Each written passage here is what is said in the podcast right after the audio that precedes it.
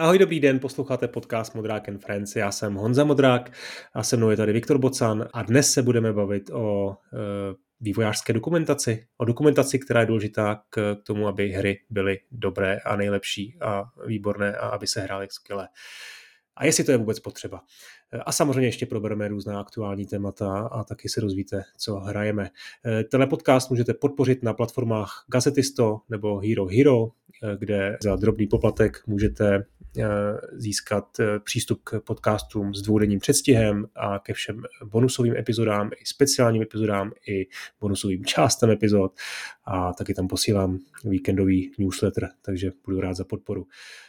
Viktore, ahoj, jak se máš a co teď hraješ a jak jsme se dohodli, my teda oba teď hrajeme PlayStation VR, nový headset, 2, tak jsme si řekli, že tohle necháme na příští natáčení, kdy uděláme takový speciální díl o VR-ku. A je teda něco, co hraješ mimo helmu? Dobrý den, hele, všechno v helmě. Já a pak myslel, třeba říkal... ten Resident Evil 4 vešlo demo už, ne? Tak to jsem si říkal, že tě určitě zaujme. Hele, vyšlo demo, ale samozřejmě my lidi, co máme konexe a média a tak dál, tak já mám plnou verzi, pochopitelně už asi týden. No výborně, ale už dokonce embargo padlo, tak povídej. Hele, neměl jsem moc času, bohužel, takže jsem to skoro nehrál, hrál jsem to chvíli a je to velmi zajímavé. Hele, nechme si to na někdy na příště, no, protože jako... Aspoň naznač, protože já...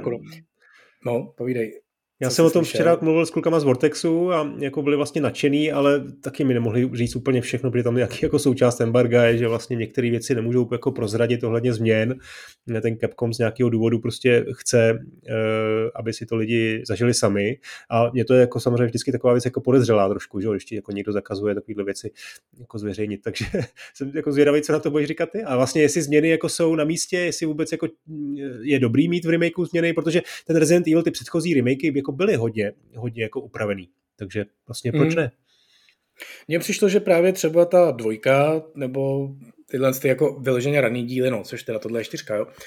Zas tak jako velký změny, měly změny jakoby takový ty globální, že prostě se jednoduše saveovalo a takovýhle věci, ale vlastně ta hra byla v zásadě jednak jedný, aspoň tak, jak si to pamatuju, no, ono taky už je to trošku nějaký ten pátek, zatímco tu 4 jsem hrál teďka nedávno, v té originální verzi, že je na Questu, exkluzivně pro Oculus Quest ve VR-ku. No.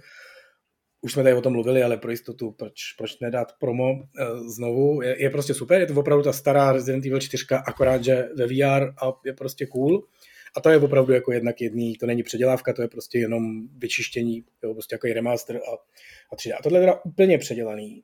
Začíná to jako pocit, no prostě je to trochu divný prostě. Jo, je to stejný, jakoby, dějou se tam stejné věci, ale jinak, trošku v jiných místech, jo, ten ikonický začátek, kdy prostě tě vysadí policajti, ty jdeš prostě do domku a tam prostě je divnej chlápek, který se k tobě otočí zády a když se s něj snažíš dostat informace, tak se teda otočí čelem, vytáhne sekeru a jde tě vzít po hlavě, tak ten tam jako je, ale je to prostě jiný chlápek v jiném domku, dostaneš se k němu trochu jinak a teď jak to hraješ, jako ten fanoušek té originální 4, tak jsi prostě nervózní. Jo, a pak prostě dostaneš, pak na tebe naběhnou jiní chlápci, kteří tam nebyli v tom originále a seš zase nervózní. A pak jdeš někam a ten příběh vypadá jako, že je stejný a to rámování jakoby celkový je stejný a zase se tam prostě stanou ty samé věci, ale prostě jinak. Jo? A teď seš toho trošku jako překvapený. A pak je tam ten druhý aspekt, o kterém jsem tady už několikrát mluvil, že ty Resident Evily všechny jsou prostě chorý. Jo? Ty příběhy jsou dementní, ale takovým tím japonským způsobem. Jo? Prostě umyslně dementní. No a jak jsem to říkal, že ty nový díly Resident Evilu prostě mají tu realistickou grafiku, ale furt ten styl, že to začíná být divný, tak tady jsem se bál, že to bude hodně divný a zatím teda je, jo, že prostě takový ty věci, co ti v té polokartoonový loupoli, cool střílečce, kde šlo hlavně o to, že lezou zombie ze tmy a ty je střílíš, tak ti připadaly jako ty příběhové věci, jako, že jsou směšný, že to nevadí ničemu. Teď najednou je to jako v realistický grafice, snaží se to tvářit jako drsnej thriller, ale jako furt tam jsou ty pitomý věci, jo, takže prostě teď to jako bez spoilerů, jo, jenom jako takový ty věci, co fakt jako si člověk třeba dřív jako neuvědomoval nebo je neřešil, jo, že ty prostě jsi v nějakém divném domě, kde nevíš, kde má být, tam je nějaký divný, kde seš, tam je nějaký divný člověk, který na tebe naběhne, ty ho teda zastřelíš, seš jako v šoku, teď tam hledáš toho policajta, s kterým se tam přijeli, teď ho najdeš jako mrtvýho, seš to jako fakt jako vyděšenej, teď jako prostě přibíhají další potvory, tak je jako postřílíš, teď přemýšlíš, co bys mohl dělat, no tak zavolám na ústřednu. Jo, celou dobu máš prostě na uchu jako headset a můžeš jako si zavolat prostě do ústředí a tam si jako povídáš s nějakýma Američanama v centrále. A teď přesně jo, na tom Gamecubeu jsi to neřešil.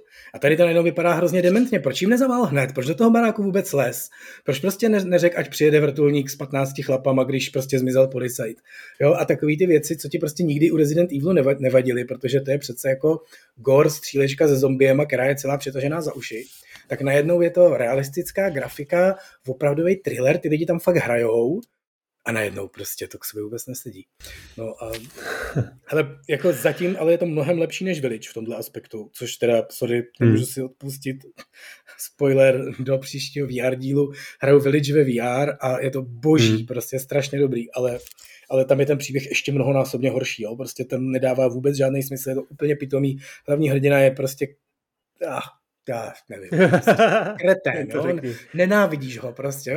Jak jsou nějaký filmy nebo tak, kde jsou nějaký postavy, který nemáte rádi a nesnášíte všechny scény, kde se objeví na obrazovce, protože jsou otravný, nepříjemný nebo něco, tak tady je ten hlavní hrdina, jo? A nesnášíte ho prostě.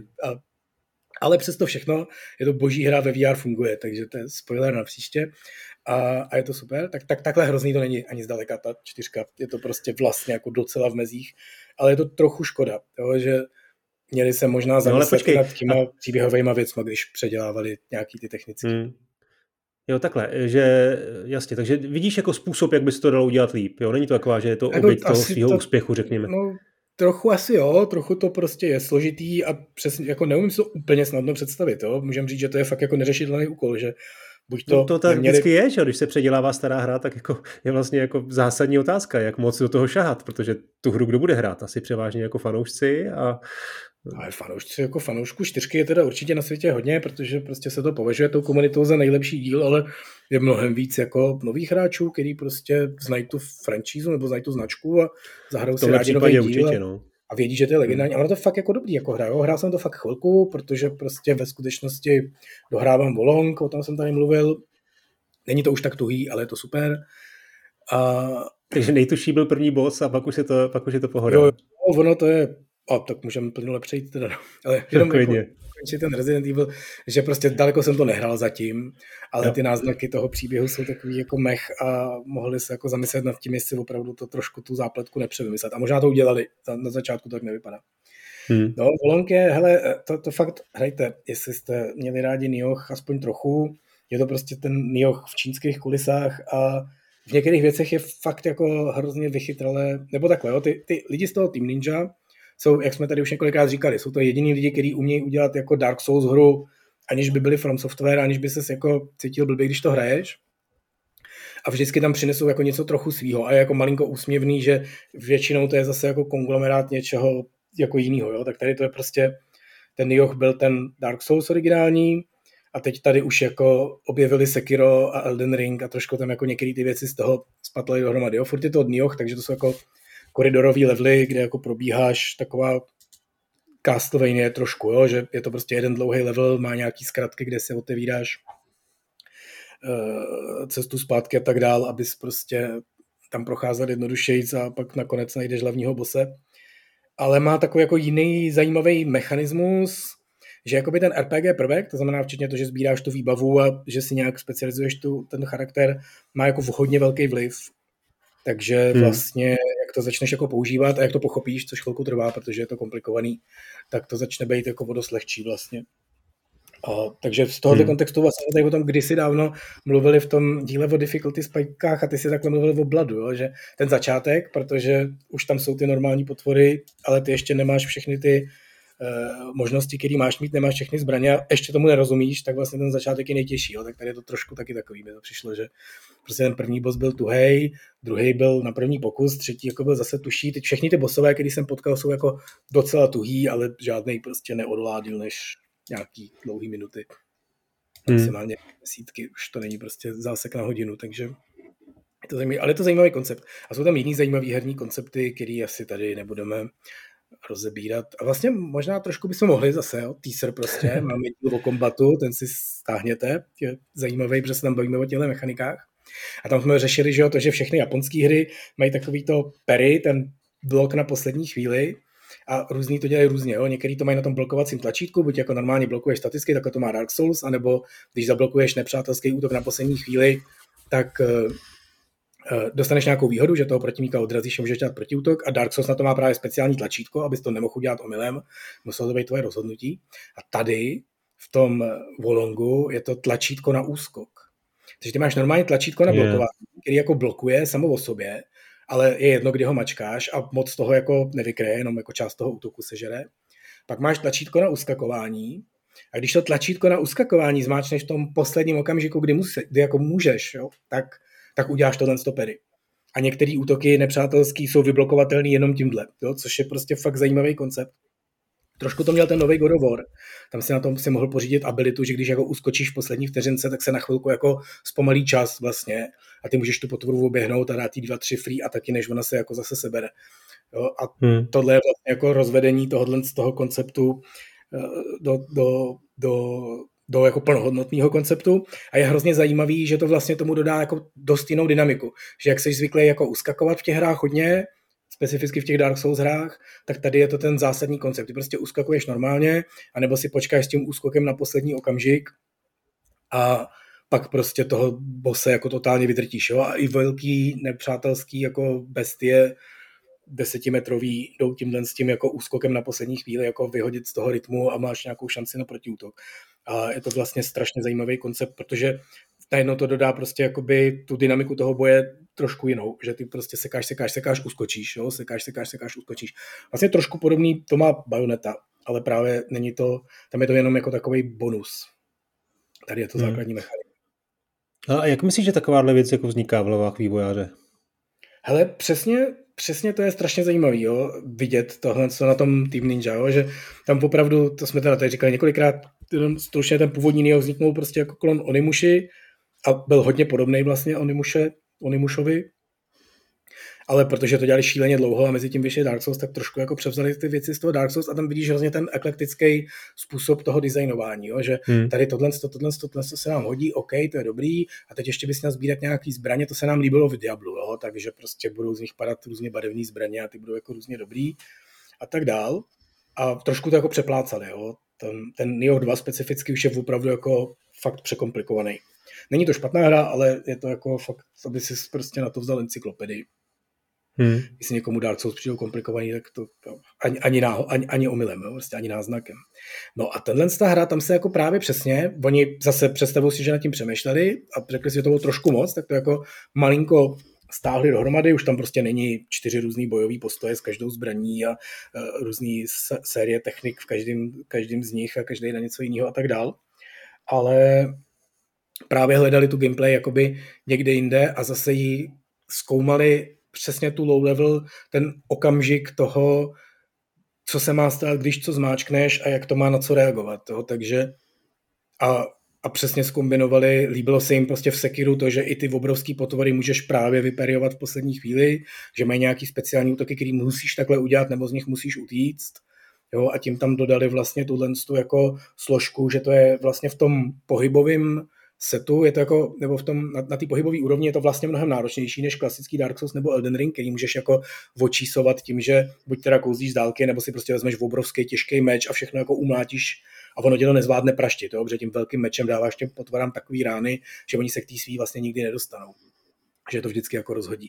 A to tady právě nejde, takže to musíš jakoby dělat tímhle s tím jako low level hraním, který musí být jako hodně precizní, ale aby to nebylo jako to Sekiro, který bylo nesmlouvavý, tak k tomu prostě přidali tu složku, že to můžeš celý vošulit tím RPGčkem, že prostě poctivě projdeš každý ten level, ty vlastně jako specificky leveluješ v každém levelu zvlášť, jo? Je to trošku jako matoucí, máš nějaký globální prostě úroveň a teď ještě v každý té jednotlivý misi, kterou hraješ, jako leveluješ znovu od nuly až do nějakého capu a když ten level když tu mapu poctivě prozkoumáš, tak se vždycky dostaneš na ten maximální level pro tu kterou mapu a ten boss je naladěný na tenhle tu úroveň. Takže ty vlastně, když to hraješ dobře, nebo tak, jak to je záhodno, tak je to pro tebe lehký. A nebo se na to můžeš vykašlat, toho bose najít skoro hned, když prostě proběhneš pár jako zkratkama a za chvíli ho najdeš a pak je pro tebe super těžký a můžeš jakoby tu mapu dohrát rychleji. A jsou prostě takový zajímavý mechanismy a ty vznikají přesně takhle. A o tom se bavme tady v druhý půlce. No, já jsem se právě chtěl, to je takový dobrý oslý můstek, ale ještě přece jenom trošku jako předbíhám, jo. Ale právě jsem čet jako design dokument k Metal Gear Solidu 2, kde to, oni tomu tam říkají jinak v Japonsku, jo? To se jmenuje Game Plan, Grand Game Plan, tomu říkají tak jako vzletně. A Kojima tam jako analyzuje vlastně konkurenční hry. Normálně prostě v tom součástí toho dokumentu je nějaká analýza jako jiných žánrů. Je tam zajímavé je, že tam nemenuje, ale prostě jsou tam jmenovaný jako RPGčka a jako střílečky. A teď tam píše jednotlivý jako aspekty těch her, které ho zaujaly a proč jsou jakoby vlastně jaký jako plusy a mínusy těch mechanik. Jo? A vlastně on to používá tak jako nějak. Prostě snažím se pochopit to jeho přemýšlení, že opravdu ty hry hrál, i ty západní hry hraje, inspiruje se jima a snaží se jako tím samozřejmě udělat ten svůj design lepší. No a moje otázka teda vlastně tady u toho Wo Longa jako zněla, jestli ty lidi jako vlastně hrají všechny ty soulusovky, hráli všechny ty vlastně i úplně jiné hry a použili tu změnu toho ty pary mechaniky na ty úskoky vlastně jako jestli to je jako jejich nápad, nebo jestli to je nějaký mix jiných mechanik z jiných her, rozumíš mi? No určitě, je to prostě takový jako meditování nad konceptem. Jo? Hele, přejdeme tady klidně fakt k tomu vývoji a k těm, co jsme ještě hráli a další zajímavosti se vrátíme na konci. Dobře. To máme po každý trochu jiný. Ale jakoby prostě přesně takhle se to dělá někdy. Jo, a je to fakt jako, je to vlastně hrozně zajímavý téma. To jsem vlastně chtěl říct na začátku, jo, že jestli to ještě pojmenuješ design dokument, tak to bude hrozný, jo, protože mě to minimálně jako vývojáři, mě to zní prostě příšerně, jo, ta nejnudnější věc na světě, nějaký dokument. Ale pamatuješ si tohle, to byla vždycky taková modla, to se vždycky vydávalo za takový zákon, že prostě musí být napsaný design dokument. Publisher vyžadoval na to, aby si dostal peníze, tak vyžadoval prostě odevzdání jako podobného design dokumentu. Ano, to je pravda všechno.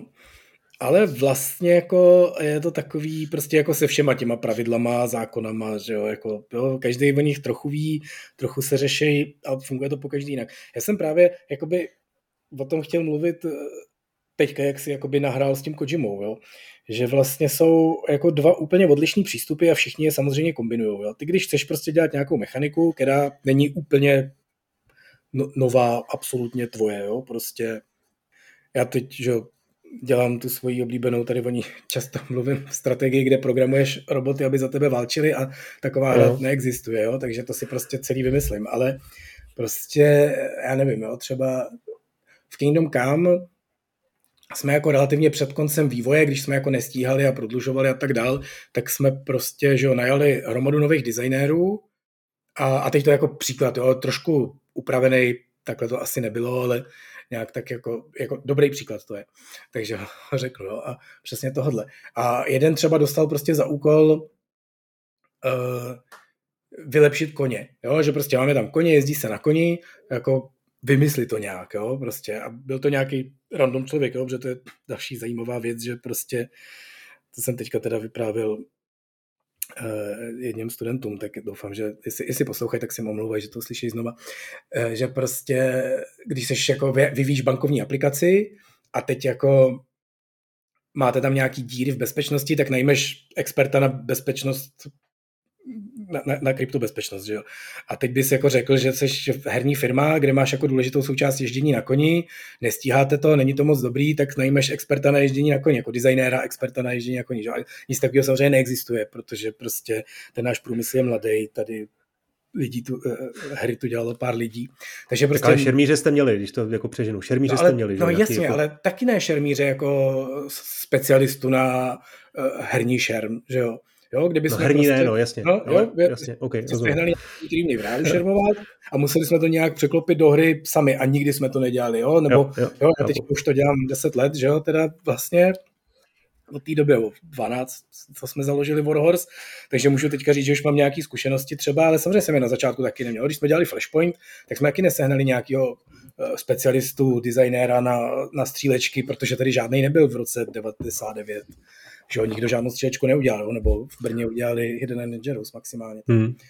Jo, takže v tomhle je to jakoby trochu složitý, ale prostě seženeš si teda nějakýho holty jako jinýho člověka a co on jakoby může dělat, jo? A to je ta druhá mantra, kterou říkám jako právě směrem k vývojářům, že jako strašně často se dozvíš, jako, jak se jako učit dělat hry, no? Prostě jako dělat to, jo? Dělat to, učit se ze svých chyb, zkoušet to a tak dál. A tím se jako nejvíc naučíte. A to je prostě podle mě největší omyl. Jo? To je strašně podobný jako s tím tvůrčím psaním. Jo? Pište, až se vypíšete. Jo? To je plná kravina, pardon. Všem učitelům tvůrčího psaní. To je ten agilní vývoj, který ty vlastně teď kritizuješ. Ne, o tom nemluvím. Mluvím o tom, že když se chceš naučit dobře psát, tak základ, který musíš udělat, musíš číst. Jo? Musíš číst jak magor. Nesmíš prostě odložit knihu. Jo? Prostě v autobuse nemáš líst na TikTok nebo na Facebook, ale číst prostě knihy. A jenom tím, když přečteš opravdu hodně hodnotné literatury, tak můžeš dobře psát. Jo? Samozřejmě k tomu ještě je dobrý, když píšeš jako, a zlepšuješ se. A to samé je s těma hrama. Není to tak, že prostě uděláš hru, ta je úplně blbá, uděláš druhou, ta už jako nebude tak blbá. Jo, jako jde to, ale nejdůležitější na tom je, že prostě hraješ ty jiné hry. Tím jako začneš chápat to médium, chápeš, to jsou ty dobré věci a ne jakoby, že opíšeš ty koncepty. Jo? Není to tak, že ten, kdo čte knihy, tak pak může být spisovatel, protože už všechno přečetla, všechny ty věty znám a je naučený nazpaměť. Teď napíšu tady tu větu jako remark, tady prostě jednu větu jako Holmbeck a tak dál. To tak není, jo? To je jenom to, že pochytíš ten jazyk, jo? Pochopíš tu slovní zásobu a tak dál. Jasně. Zlepšíš si slovní zásobu přesně mnohonásobně, jo? A tak dál. A to samé je s tím hraním. No? Takže ten člověk se měl prostě zlepšit koně, si prostě sednul, sepsali jsme si všechny hry, kde se jezdí na koni, specificky ty, kde se jezdí na koni s first personu, což jako takových moc není teda. Možná jenom Skyrim a možná Metal Gear Solid, ten poslední měl taky first person moc, teď si nejsem jistý. Možná ne. Takže si napíšeš prostě všechny hry, kde se jezdí na koni, pak si je prostě zahraješ a to, co jakoby děláš, když takhle designuješ tu jednotlivou věc, je prostě, ty se snažíš dosáhnout nějakého pocitu. Jo? Prostě na začátku, že si řekneš, co chceš prostě nadizajnovat, k čemu tam to ježdění na koni je. Jo? Teď se vracíme k mý další oblíbený tezi od Fumito Uedy, že zamyslet se, jestli tu feature v té hře opravdu potřebuješ, jestli prostě fakt jako musíš jezdit na koni, tak v Kingdom Come musíš prostě, protože sednout na koně a jet prostě přes ty šílí louky a kolem lesa je nádhera, ale v nějaký jiný hře, kdyby si třeba řekl, že ten kůň je tam jenom jako prostředek rychlého přesouvání z místa A na místo B, tak můžeš zjistit, že vlastně, jakkoliv ho uděláš, vždycky je to opravdu mnohem lepší je do té hry vymyslet nějaký systém teleportu, protože ten zážitek toho přesunutí z místa A na místo B není tak jako tak nic moc a nepotřebuješ ho v té hře, tak v jiných hrách ho potřebuješ, ve Skyrimu, ve Witcherovi, v Kingdom Come ho potřebuješ, tak se snažíš zjistit, jaký zážitek chceš vyrobit a prostě tady to je, že máš mít radost z jízdy a máš mít radost prostě i z těch jednotlivostí té jízdy. Jo, jak se ten kůň animuje během toho, jak jede, jo, jestli se nějak jestli třeba nějak škobrtá, jo, jestli prostě máš nějakou možnost toho koně za jízdy pohladit nebo něco takového, což je prostě takový přirozený a přátelský a to jsme třeba nedokázali. Jo, nebo jak se na toho koně nastupuje. Jo, my jsme třeba, že jo, všechny ty animace tohohle typu jsou složitý a jsou jakoby synchronizovaný, takže když nastupuješ na koně v Kingdom Come, tak prostě jsme to měli tak, že ten kůň tam přijde, ty k němu jako spášneš to tlačítko a teď na něj začneš nastupovat, to ti jako vezme kontrolu nad postavičkou a jako nalezeš nahoru. Jo, a všechny herní animace, které kdo vyrobil na první pokus, byly za prvý děsně pomalý, protože ty animátoři typicky to vnímají jako opravdu animaci, koukají se na to zvenku a chtějí, aby to bylo co nejvypiplanější a co nejhezčí pro diváka, ale pak, když to hraje hráč, tak pro něj není důležitá tenhle aspekt té animace, ale to, aby byla rychlá, akční, aby vypadala dobře a aby se v ní cítil dobře. A současně chceš prostě, když nastupuješ na koně, tak chceš rychle jet. Jo? Takže my jsme třeba opravdu až jako v druhém plánu udělali to, že ti vlastně povolíme ovládání toho koně už během nastupování už během té nastupovací animace. A ten výsledek je, že ty si zavoláš toho koně, on k tobě běží, ještě než tobě doběhne, tak mu běžíš naproti, smášneš to nastupovací tlačítko, už se jako rozjíždíš a tím vlastně na něj nalizáš už za jízdy. Jo? A tohle je ten finální design, který pak už je dobrý. Pak je prostě dobrý jet na tom koni, je zábavný na něj nasedat, nezdržuje tě to, máš z toho pocit, že to je opravdu jako živý člověk a tak dále. A na to prostě nepřijdeš jinak, než že z toho za A zkoušíš, za B zkoušíš ty jiné hry, hledáš, který to mají dobře, vidíš, který to mají špatně. Jo? Je třeba prostě naskakování na koně, když si zahraješ Zeldu, asi kteroukoliv z těch novějších, kde je kůň, jo, klidně prostě Twilight Princess nebo samozřejmě tu ten Breath of the Wild a srovnáš to třeba s Witcherem 3, tak zjistíš, že v té Zeldě se na toho koně nastupuje mnohem hezčejc, jo, a ne jako vizuálně hezčejc, ale pohodlnějc, jo, a tak to analyzuješ a to je ten design tohohle typu, že opravdu ty jednotlivé featurey si jako buď můžeš zkoušet, anebo když máš to štěstí, že už je zkoušel před tebou někdo jiný, tak si zkoušíš ty featurey u těch jiných hrách a pak podle toho vybíráš a to je ten jeden přístup k tomu designování. A ten druhý samozřejmě je, že si to celý jako vymýšlíš. Jo? Hidetaka Miyazaki, autor Dark Souls, se ho ptali, jestli hrál jako Nioh, protože že oni udělali Dark Souls a pak oznámili, že budou dělat Sekiro a to je jako Dark Souls z Japonska a oni mu řekli, hele, ale Nioh z Japonska, Dark Souls z Japonska už existuje, jmenuje se to Nioh, hrál jsi to a on tak jako slušně, hezky, decentně říkal, strašně jim fandím, hrozně se mi to líbilo, nehrál jsem to. A trošku škoda vlastně, protože prostě tam měli jako zajímavý nápady, zajímavý koncepty, ale někdy si do toho jako těma jinýma věcma kecat nechceš. No. Já jsem četl spoustu rozhovorů s vývojářema, kteří říkali, že v průběhu vývoje prostě záměrně nehrajou hry svýho žánru minimálně. Prostě nechtějí. Myslím, že to zrovna říkal Williams God of War, jo, že prostě nechtěl se vlastně vůbec nějakým způsobem jako ovlivňovat ten svoje pocity a tu svoji vizi. Já se upřímně trochu si myslím a můžu jim křivdit, jo, že to je výmluva, jo, že to je takový to, hele a hraješ, no nemám moc čas, já tady musím jako vyvíjet a tak, ale měl bys asi hrát ty hry tak, no víš, já jako jsem v takovém tvůrčím rozpoložení a já bych se jako tím ovlivnil. To já musím tady stát a jako tak důmat a meditovat a podle mě to je prostě, že ono to kašle teda, jo, ale anebo kecá trochu a tak já si fakt jako myslím, že ten herní vývář jako fakt jako musí, a zažil jsem strašně moc herní vývářů, který jako fakt ty hry moc nehrajou a spousta z nich je pak jako ve výsledku šikovných, ale myslím si, že by byla šikovnější, kdyby hrála teda. No ale dobře, teď jsme trošku se bavili hodně o inspiraci, jako o tom procesu vývoje, jako ty vize, řekněme, a to jako tam úplně rozumím, když jsme v detailu, jako je nasedání na koně, jako je prostě pohyb nebo vůbec jako transport ve hře, tak to je něco, co asi jako v dokumentaci jako nutně nemusí být úplně detailně rozepsaný, zejména ne teda před vývojem, před začátkem vývoje. Ale ta role toho design dokumentu je jiná, ne? Ta role je prostě, že vlastně dopředu naplánuješ ten projekt, nejenom z hlediska toho obsahu, ale i formy a i třeba uděláš nějaký plán toho, jak vlastně dlouho to má trvat, že jo? Kdo co bude kdy dělat a aby to prostě, samozřejmě, že se potom si to všechno zvrhne a bude to všechno jinak, všechny ty design dokumenty, které jsem si teď jako pročítal, tak já nevím, Diablo, Tomb Raider a podobně, tak to byly všechno design dokumenty, které předpovídali, že to za rok budeme mít hotový a všechno to prostě nedokončilo se ani za 3 roky. Ale to je jedno, prostě aspoň tam ten plán nějaký je a ty tvůrci potom vlastně mají jsou jako fokusovaný na to, co dělají, organizují si myšlenky, jo, a prostě mají nějaký jako plán. A to je přece jako pozitivní. Hele, to Diablo, to taky mám ve svých přednáškách běžně jako takovou krásnou ukázku přesně tohodle. Jo. Tam, to je fakt nádherný, to si stáhněte, to se snadno vygooglí, nebo určitě dáš odkaz někam tady okolo. No. Jak prostě vypadá. On to není přímo design dokument, je to jako koncept dokument, ale je to vlastně tam kompletní design. Jo? A je to hrozně dobrý v tom, že je vidět, že fakt jako to vymysleli dobře a v zásadě to celý přesně takhle realizovali. Je tam ten Tristan, ten nekonečný dungeon v kostele směrem dolů. Všechny ty věci, je tam ještě to, že souboje jsou tahový a tak dál, to změnili až potom. Ale jinak je to hrozně pěkný a přesně na konci je plán a ten je prostě rozepsaný po měsíci, že jako za 11 měsíců to je hotový, protože já budu ještě 1 měsíc designovat, jako já, jako Breivik, že, který to vyráběl jako hlavní. Pak to budu 6 měsíců programovat, pak to tady budem 2 měsíce testovat, tady tyhle lidi, tyhle grafici budou 4 měsíce dělat tohle a to by v tom byl čert, aby jsme to o Vánocích neměli, jo. A pak samozřejmě těch 8 lidí, kteří to měli mít za 11 měsíců hotový, jako na tom dělali a nakonec to vyšlo o 3 roky později a v titulkách je asi 60 lidí. Jo. Takže to je samozřejmě jako zábavná historka, ale jako o čem svědčí? No? O ničem, jo? Protože nebo ještě jako z druhého úhlu. Prostě je tvorba. A teď samozřejmě tady je taková ta bitka, jestli ta hra je teda software nebo umělecký dílo. A i k tomu uměleckému dílu se jako přistupuje různě.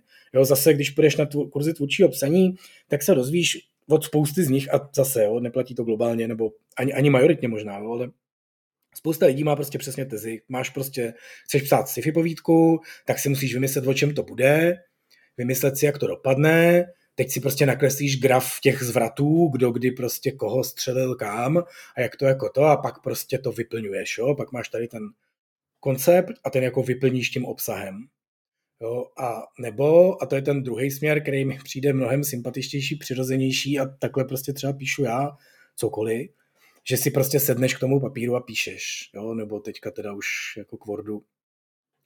A strašně známá historka, že takhle tohle třeba dělal Alexander Dima, ten prostě neměl ty tři muškytýry vymyšlený, on si prostě sednul a začal. No a je taková ta zprofanovaná historka právě, kterou si tady šerujou tvůrčí lidé, jak šel k němu na návštěvu kamarád a teď prostě dával komorníkovi klobouk a slyší jako z místnosti ryčný smích, tak říká, je pardon, to já jsem nevěděl, že pán má společnost, tak já zas půjdu a přijdu jindy.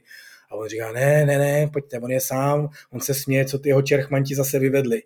Jo, protože on psal ty tři mušketýry a teď jako to a teď jako přišel a teď prostě přišel do té místnosti a tam stály tyhle lidi a ty najednou řekli, co tady děláš a vytáhli meče a on je nějak strašně vtipně setřel a jak to napsal, tak se tomu strašně smál, protože teď to vymyslel, jo, a nevěděl, co bude o stránku dál. A teď samozřejmě je tam ten rozpor mezi tou hrou a softwarem a těma věcma a to, že na té hře dělá 200 lidí a ty musí mít jako nějaký plán a tak dál, to máš ve všem pravdu, ale současně je to tato tvorba. Jo, takže třeba zase zpátky tady k tomu tématu toho design dokumentu, když jsme opravdu jako začali dělat Kingdom Come, tak jsme vlastně jako, jo, měli jsme nějaký náčrty mechanik, co tam jako bude a tak dál, ale v době, kdy jsme ještě vlastně ani nemohli mít ten plán, kdy jsme prostě třeba programátoři vybírali engine a řešilo se, který prostě vybereme, jak to přesně bude velký a co tam jako budeme dělat, tak jsme si fakt prostě sedli k tomu Wordu a začali jako psát. A teď vlastně ten proces je hrozně podobný tomu psaní té povídky nebo čehokoliv jiného. Ty si prostě sedneš, víš, že děláš středověký RPGčko a dohodli jste se, že prostě tam bude síla, obratnost, výdrž a výřečnost, jakože 4 staty, tak si prostě napíš, otevřeš ten Word a napíšeš tam síla. A začneš jako povídku prostě. Síla ovlivňuje útok těžkýma zbraněma a nosnost inventáře. A teď si začneš jako vymýšlet první jako mechaniky. Jo? Nosnost inventáře je prostě 3x síla.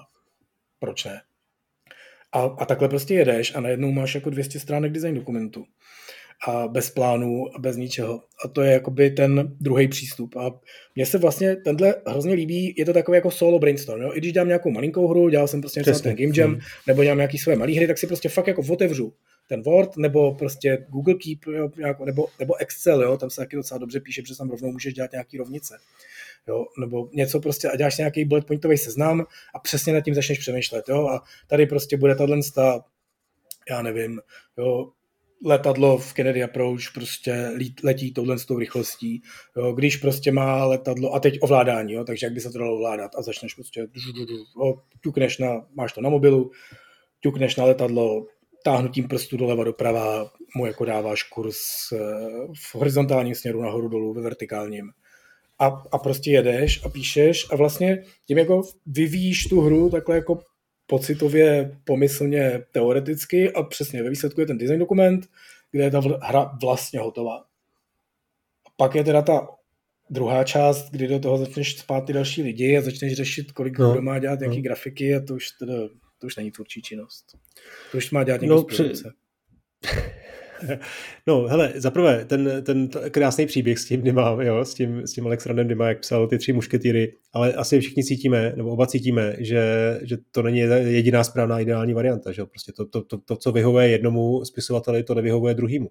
Miloš Zeman, ten si prostě psal ty své projevy sám v hlavě a pak je prostě řekl z patra, Václav Havel, ten prostě si je psal sám teda na papír a někdo jiný na to má ghostwritera a žádná z těch tří variant vlastně není lepší než ta jiná prostě, jo, ten výsledek prostě může být dobrý a špatný, tak jako tak a je, že? Prostě každý to má nějak, že? A jako je to v pořádku. No, ale právě do toho vstupuje, a to už si teď sám na konci k tomu jako vlastně se k tomu jako posunul, ten tým taky potřebuje mít tu představu, tu tvojí vizi, ten k tomu vývoji taky jako potřebuje znát. Takže i proto si myslím, že mít to napsané na papíře je vlastně strašně důležitý, ne? Bohužel, no. Ale hele, je to přesně tak, jo. Když se prostě bavíme o game designu, někde prostě učíme to, nebo píšeme na to knihy třeba. Pořád procesu. Ještě to potrvá.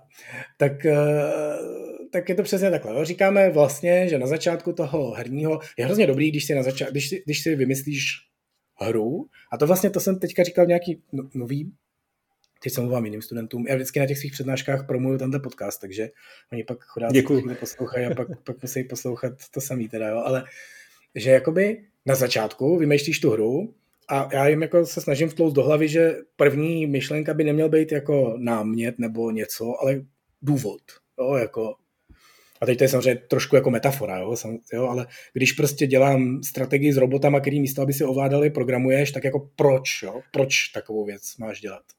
Takže vlastně jakoby první jako tvůj dokument je, že si sám sobě vysvětlíš, proč chceš dělat zrovna tuhle hru. Jo, chci dělat prostě střílečku z první osoby proti démonům.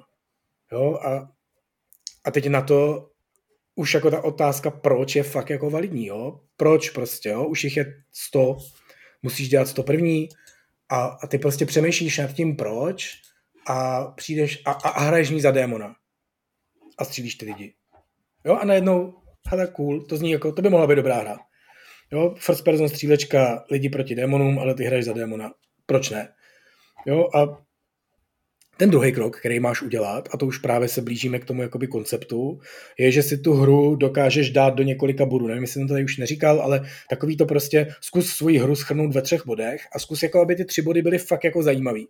Jo, takže tady v tom našem příkladu prostě střílečka first person lidi proti démonům, to je první bod a ten je jako hodně nudnej, tak tomu přidám druhý bod, hraješ za démona, a třetí bod je to všechno na tahy. Jo? A teď neříkám nutně, že to je dobrá hra, už jako ta střílečka na tahy, jestli není trochu protimluv, ale třeba ne. Ale jsou to jakoby 3 zajímavý body, které dokonale charakterizují tu tvoji hru. Jo, já to právě říkám na příkladu Kingdom Come, kde jakoby ty 3 body jsou první bod je, že to je realistický RPGčko z historie bez kouzlení. Druhý bod je, že tam je first person combat založený na opravdovém středověkém šermu. A třetí bod je CryEngine. Jo, a teď vlastně jakoby pocitově je to takový jako trochu divný, nechceš definovat svoji hru, že to je CryEngine, jo, ale prostě takhle přesně jsme ji definovali v době, kdy jsme jako dělali ten první pitch a začali objíždět ty publishery. Protože to jsou ty signifikantní věci. Jo. To první bod je, že to je ten open world RPGčko z realistického prostředí, což je samozřejmě jakoby už zajímavý. Druhý je, že tam teda šermuje z first personu, to je takový jako vykřičník bacha, je tam něco, co je super cool, super nový, nikdo to ještě neudělal dobře, my se tváříme, že to uděláme dobře. Trochu se nám to povedlo, trochu třeba ne. Ale je to něco, co je jako zase signifikantní a zajímavý. A třetí CryEngine, který prostě minimálně tehdy, v tom roce prostě 2013, nebo když jsme to takhle jako řešili, byl jako zárukou toho, že tam budou nádherný exteriéry, který prostě tehdy Unreal neuměl. Jo, a to jsou vlastně 3 body, který definují tu hru. Jo, a právě jakoby je divný, že použití CryEngineu je jeden z nich, ale je, protože takhle se jako nedefinuješ tu svou hru. Takže jakoby, já říkám těm začínajícím designérům, vždycky první krok je vymyslete si důvod, proč ta vaše hra má vzniknout, proč má existovat. Jo? Každá hra je, každý dílo, cokoliv uděláte, dneska napíšete příspěvek na Facebook, dáte video na TikTok, to je plevel, jo? Který tady prostě zabordeluje tuhle planetu. Tak dejte mu nějaký důvod. Jo? Musí tady tenhle plevel být? Jsem teďka... No, to je jedno. Já jsem si vzpomněl na finální tezi tí svých recenze Settlerů a trošku mi to přijde, cítím se blbě od té doby, jsem psal pro Vortex Settlery a na konci jsem říkal, že ta hra je zbytečná a to je přesně ono, jo, prostě strašně moc lidí dělá hrozně moc jako hrozně dlouho, pracuje na něčem, fakt se jako vyřádí, udělají spoustu strašně krásných věcí, jo, ty Settleři noví mají nádherný animace, nádhernou grafiku v mnoha aspektech, spoustu jako fakt dobrých nápadů a ten výsledek je prostě celý zbytečný, ta hra je prostě špatná a není potřeba, jo, ten svět by byl lepší bez ní. A teď prostě to je hrozně ošklivý vlastně, jo, jak vůči těm lidem a ve skutečnosti prostě to stálo nějaký peníze, někdo si to koupí, někoho to určitě bude bavit, jo, nějaký peníze to vydělá, dost možná to vydělá tolik peněz, kolik to jako stálo, asi nic navíc a nebude to žádný jako prodejní hit, ale třeba se to vyplatilo a pak vlastně to má dobrý jako důvod k existenci tady přes tuhle tu složku, jo, že to spoustě lidí dalo jako nějakou práci na nějakou dobu, tak to je hezký a můžou si koupit něco pěkného. Ale jakoby z pohledu vesmíru, z pohledu toho herního průmyslu je ta hra zbytečná. Jo? Tak první krok je, nebude moje hra zbytečná, prostě potřebuje svět další střílečku proti démonům. A pokud jo, pokud si odpovím kladně, že prostě vymyslel jsem důvod, proč ta hra má existovat, tak si ji zkusím specifikovat ve 3 bodech, který to kompletně celý definujou a současně toho člověka, který si ty 3 body přečte, to zapálí proto, jakože si řekne, tyjo, tak to je dobrý, to chci. Tak a to je první krok. A pak vznikne prostě něco, čemu, no, nebo... Tohle není hook, že jo, tohle není hook. Tohle je něco, jako, co mu se říká podle mě high concept. Ve skutečnosti může být, a to chci právě říct, jakoby další krok je ten high concept dokument, kdy jakoby tyhle 3 body jakoby rozvineš trošku víc, jo? Že řekneš prostě Kingdom Come, že ta realistická, ten realistický středověk je prostě český země roku 1403 nebo začátek 15. století, nastíníš prostě, že tam je občanská válka, jo? A máš třeba odstaveček o tom, o co tam půjde v tom příběhu, jo? Další odstaveček o tom, jaký jsou ty herní mechanismy, že to je třeba docela hardcore, že tam musíš prostě jíst a spát, jinak umřeš, že prostě když tě někdo, tam nejsou lékárničky po zemi a tak dál. Jo, další prostě, ve skutečnosti je to vlastně vzatí těch 3 bodů, který jsi jako napsal a rozepsání je na nějaký, já nevím, 1-2 stránky. A to je to přesně, čemu se říká high concept dokument. A někde mezi tím, nebo možná už ty 3 body jsou vlastně ten elevator pitch, jo? Že to se jako traduje, že potřebuješ někomu ve výtahu vysvětlit, proč je ta hra boží a proč ti má dát peníze. Jo? Tak to jsou vlastně ty 3 body. Ten high concept je trošku širší verze téhož, když ho prostě zaujmeš toho člověka. Proto vždycky říkám, pičujte svoje hry v Ubisoftu, ten má, že, ten mrakodrap Montrealu a ty šéfové sídly až nahoře, takže ten elevator pitch máš jako víc času. Kdyby jsi jel do Warhorse elevator pitchem, my jsme ve 3. patře, tak máš asi 6 sekund, než tam ten výtah dojede, jo? Tam máš minutu. Tak já jsem ten u toho konceptu úplně prvního byl, že 2stránkový, jestli si pamatuješ, prostě pro pana Bakalu, jak mi to Dan Vávra dával, a tak jako to byl ten úplně první, jako vím, že to mělo stránku a půl, ty veško, jsem si to neschoval. No. Ale ještě jedna věc k tomuhle konceptu, k tomu high konceptu je, že co jsem teda nějaký si pamatuju, tak mám pocit, že tam bylo dost často to připodobňovali, dost často právě přirovnávali k jiným jako věcem a k jiným médiím, jo? Že typicky třeba teď tady Deus Ex, vidím před sebou nějaký první dokument a tam je prostě napsáno, že ta hra kombinuje akci Bruce Willise a Arnolda Schwarzeneggera, jo, fakčních filmů, že tam jsou prostě příběhy jako z Jamesa Bonda a že to je jako tajemný, mysteriózní konspirace ve stylu X-Files. No. Tohle pro mě řekne víc, než jako vlastně to na jednu stranu to zní, jako, že to je jako potom plagiát, jo? Ale já si myslím, že není, že tohle to každý mu řekne daleko s nás, co je vlastně cílem, protože to určitě je jedna věta a všichni vědí, co mají dělat.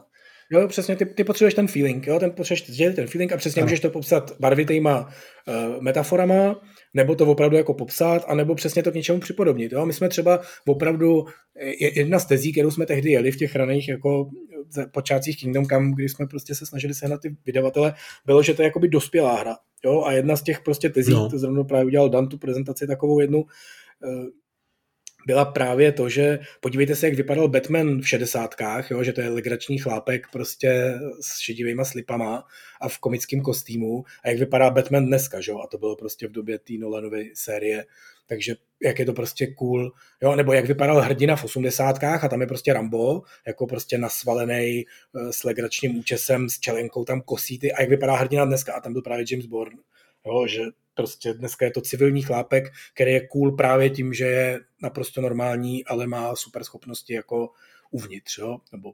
A vedle toho, jakoby, že jako jak vypadaly RPGčka dřív a jak vypadají dneska. Jo? A prostě dneska, když si pustíš jakýkoliv japonský RPGčko, korejský nebo WoW nebo nějakou takovouhle, tak to jsou furt takový jako vlastně infantilní věci. Jo? Neplatí to vždycky, samozřejmě to neplatí třeba o Witcherovi a tak dál, ale spousta toho mainstreamu je taková jako vlastně přiblblá, jo.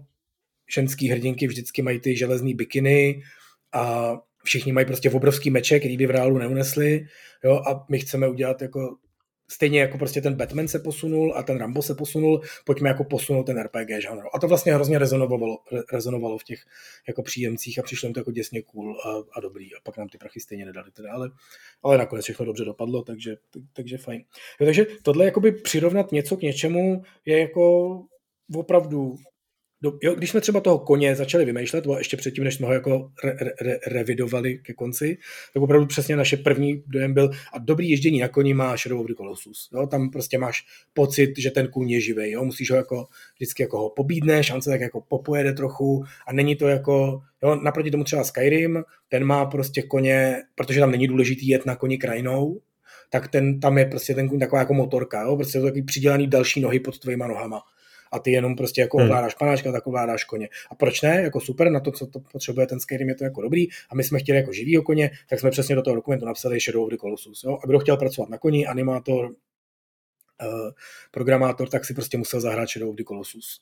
No, pak jsme jako trošku uhnuli, udělali to trošku jinak, ale vlastně tohle jsou prostě přesně dobré věci. Jo? Když to někde existuje, použij to. Jak v tom designu, to je to, co, čem jsem tady obsáhle trochu mimo téma teda mluvil na začátku, že když chceš designovat tu feature, tak se jako načti si ty ostatní a zamysli se, co z toho je to, co chceš ty a jak to ještě upravit, aby to bylo unikátní a právě tvoje, přesně pro tvoje potřeby a klidně to může být konglomerát těch věcí, jako ten Wo Long, který je prostě spojenina mnoha různých jiných her.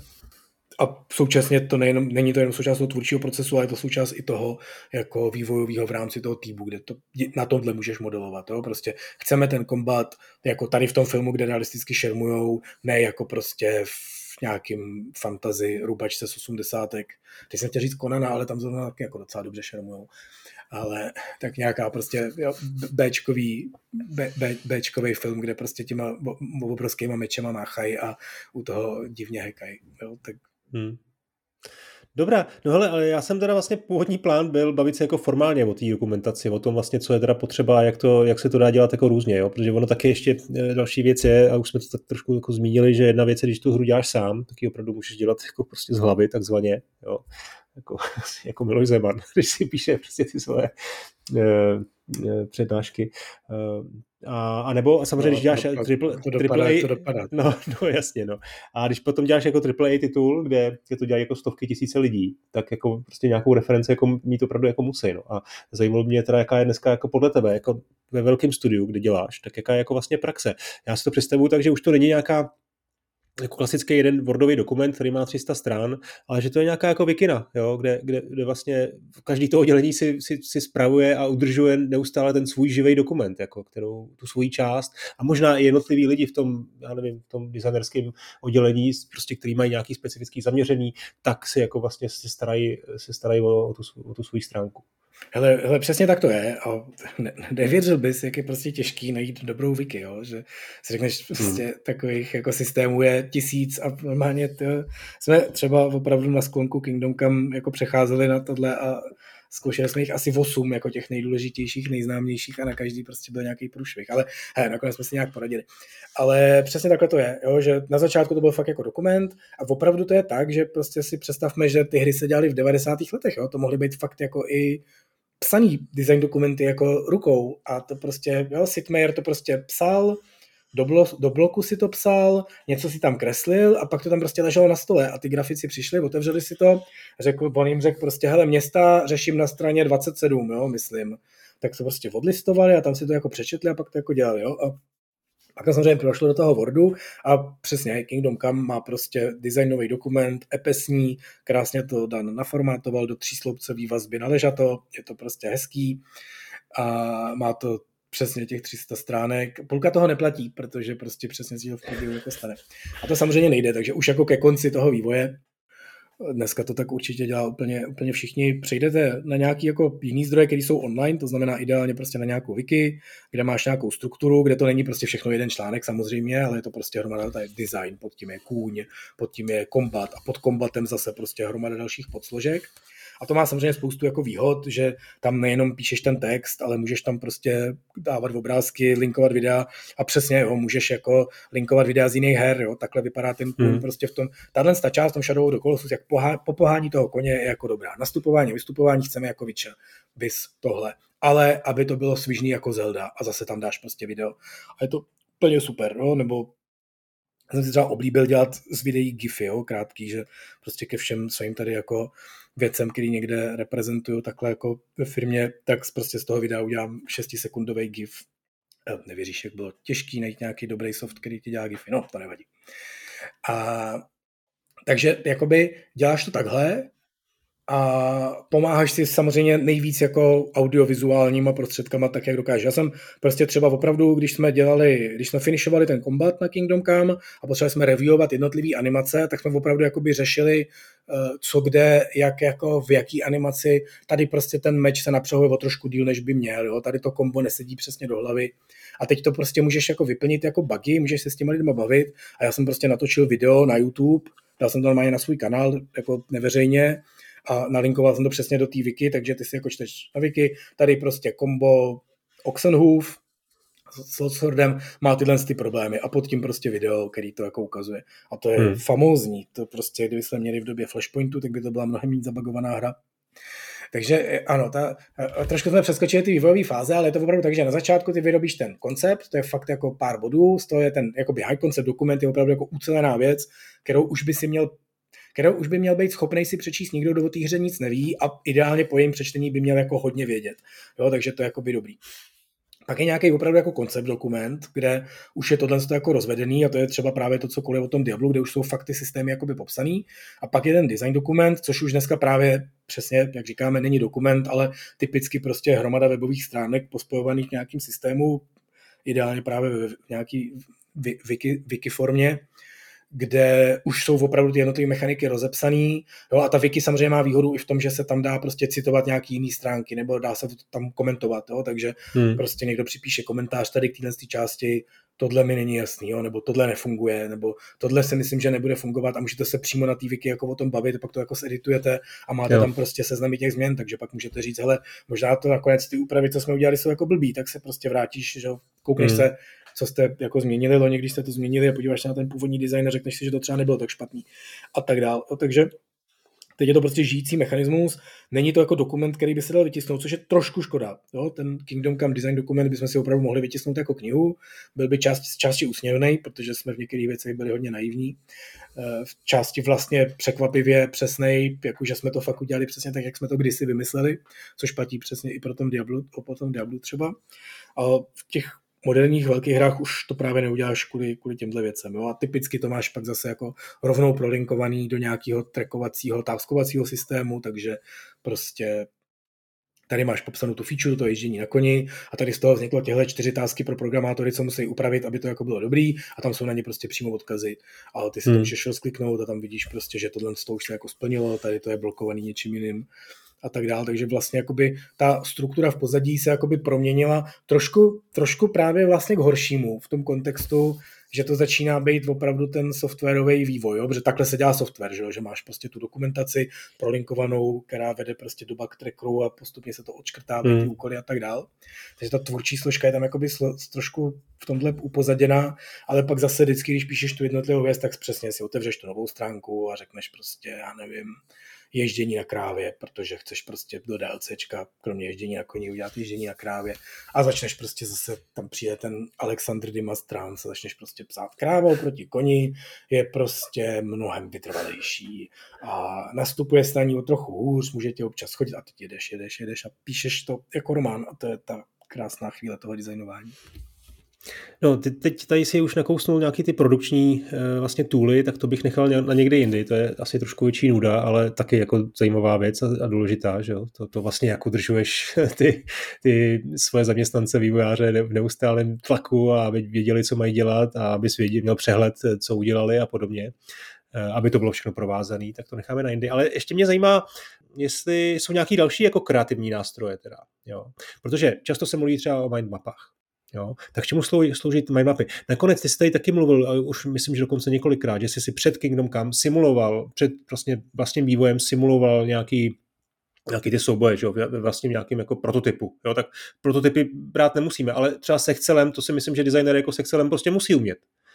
Určitě, no, ale to jsme tady vlastně jakoby říkali, měli jsme tady jak díl o preprodukci, najděte si, teď máte chvíli, tak díl o prototypování, který jsou jako podle mě jako důležitý a možná jsme tam říkali i něco zajímavého, ale jako přesně, no, jako už to, že používáš tu wiki a máš ty audiovizuální prostředky, jsou jakoby zajímavý oproti prostě běžnému textu a pak samozřejmě jsou ty další věci. Mindmapa, já nevím, jestli někdo ještě nepoužíváte mindmapu dneska v roce 23, tak to je To je ještě lepší na to sumarizování myšlenek, než to je bullet pointový seznam prostě v prostoru.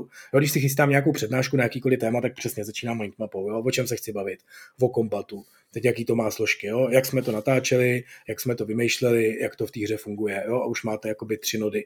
A teď si otevřete tu jednu, jo, jak jsme to natáčeli, hledali jsme šermíře, zjistili jsme, že tomu nikdo nerozumí, protože se to vlastně zapomnělo mezi tím a že se to teďka rekonstruuje. Jo, jak jsme to s nimi natáčeli pokusně a tak dále. A pak máš ten druhý not, kde prostě se bavíš o tom, jak jsme to realizovali a zase jako vymýšlíš pod témata a tak dále. A takhle samozřejmě je dobrý, jak jsem říkal předtím, že se prostě sedneš tomu papíru a začneš tu hru jako vymýšlet, tak vlastně jako možná lepší než bullet pointový seznam je opravdu jako mindmapa. Tady v tom jako, že ona se dá používat mnoha způsoby. Jedna z nich je to prostě, že graf jednotlivých jako uzlů, který jsou prostě pospojovaný, nebo strom, jo, podle typicky to asi spíš strom, protože to jako rozlejzá se do stran, do dalších a dalších větví, tak se to dá použít jako komunikační prostředek, že prostě opravdu takhle si předáváte mezi jednotlivýma odděleníma to, jak jsou klastrované informace, ale mně to přijde právě mnohem lepší v tom jako naivním podání, že si v tom jako utřebuješ myšlenky a vymýšlíš jakoby ty věci od zhora. Jo, že přesně z čeho se skládá ten kůň, jo, prostě, že musíš umět, musí být zábavná jízda na koni, musí být zábavný nasedání na koně a sesedání z koně, musíš pořešit kombat na koni a musíš třeba pořešit vztah s tím koněm, jo, že prostě lidi mají koně rádi, jsou to zvířátka, chtějí si je prostě pohladit, chtějí si je podrbat, chtějí jim dát jabko, jo, a pak a teď vlastně, když to máš takhle rozklastrovaný, tak je pak hrozně dobrý, že to máš jakoby jednotlivý celky, nad kterými se můžeš zamýšlet úplně nezávisle. Jo? Takže my jsme třeba tu interakci s tím koněm, tu jakoby, že máš toho koně rád, to jsme jako hrozně chtěli v té hře, ale jak jsme nestíhali, tak jsme si řekli, nejjednodušší je prostě celý ten klastr vzít tady a dát ho pryč a není to tam. Jo? V Zeldě můžeš prostě svýho koně pohladit, můžeš mu dát jabko, můžeš mu uvařit jídlo, jo? Prostě v té poslední Zeldě v tom Breath of the Wild si vaříš jídla a můžeš některý z nich dát svému koni a on tě má rád, když mu to chutná, anebo nemá, když ne. Jo? A to jsou prostě hezký věci a ty jsou vlastně v té mindmapě všechny jakoby pod jedním takovým jako uzlem a ten prostě můžeš celý vzít a říct, uděláme to někdy v DLCčku a pak to DLCčko nikdy neuděláš. Nakonec místo toho jsme nám dali psa, tak taky dobrý. Já teda nemám rád psy, takže na mě nefunguje, ale někoho třeba potěší. Zbytek epizody najdete v placené části na Hero Hero nebo Gazetisto. Během zbylých zhruba 20 minut jsme probrali plánování vývoje, důležitost dokumentace pro marketing hry a taky pár otázek, které mi k tomuto tématu poslali předplatitelé. Jeden z nich se třeba zeptal na to, co dělat vývojáři, kteří dokumentaci číst odmítají. Tohle všechno v plné verzi. Já vám děkuju za pozornost a těším se zase příště.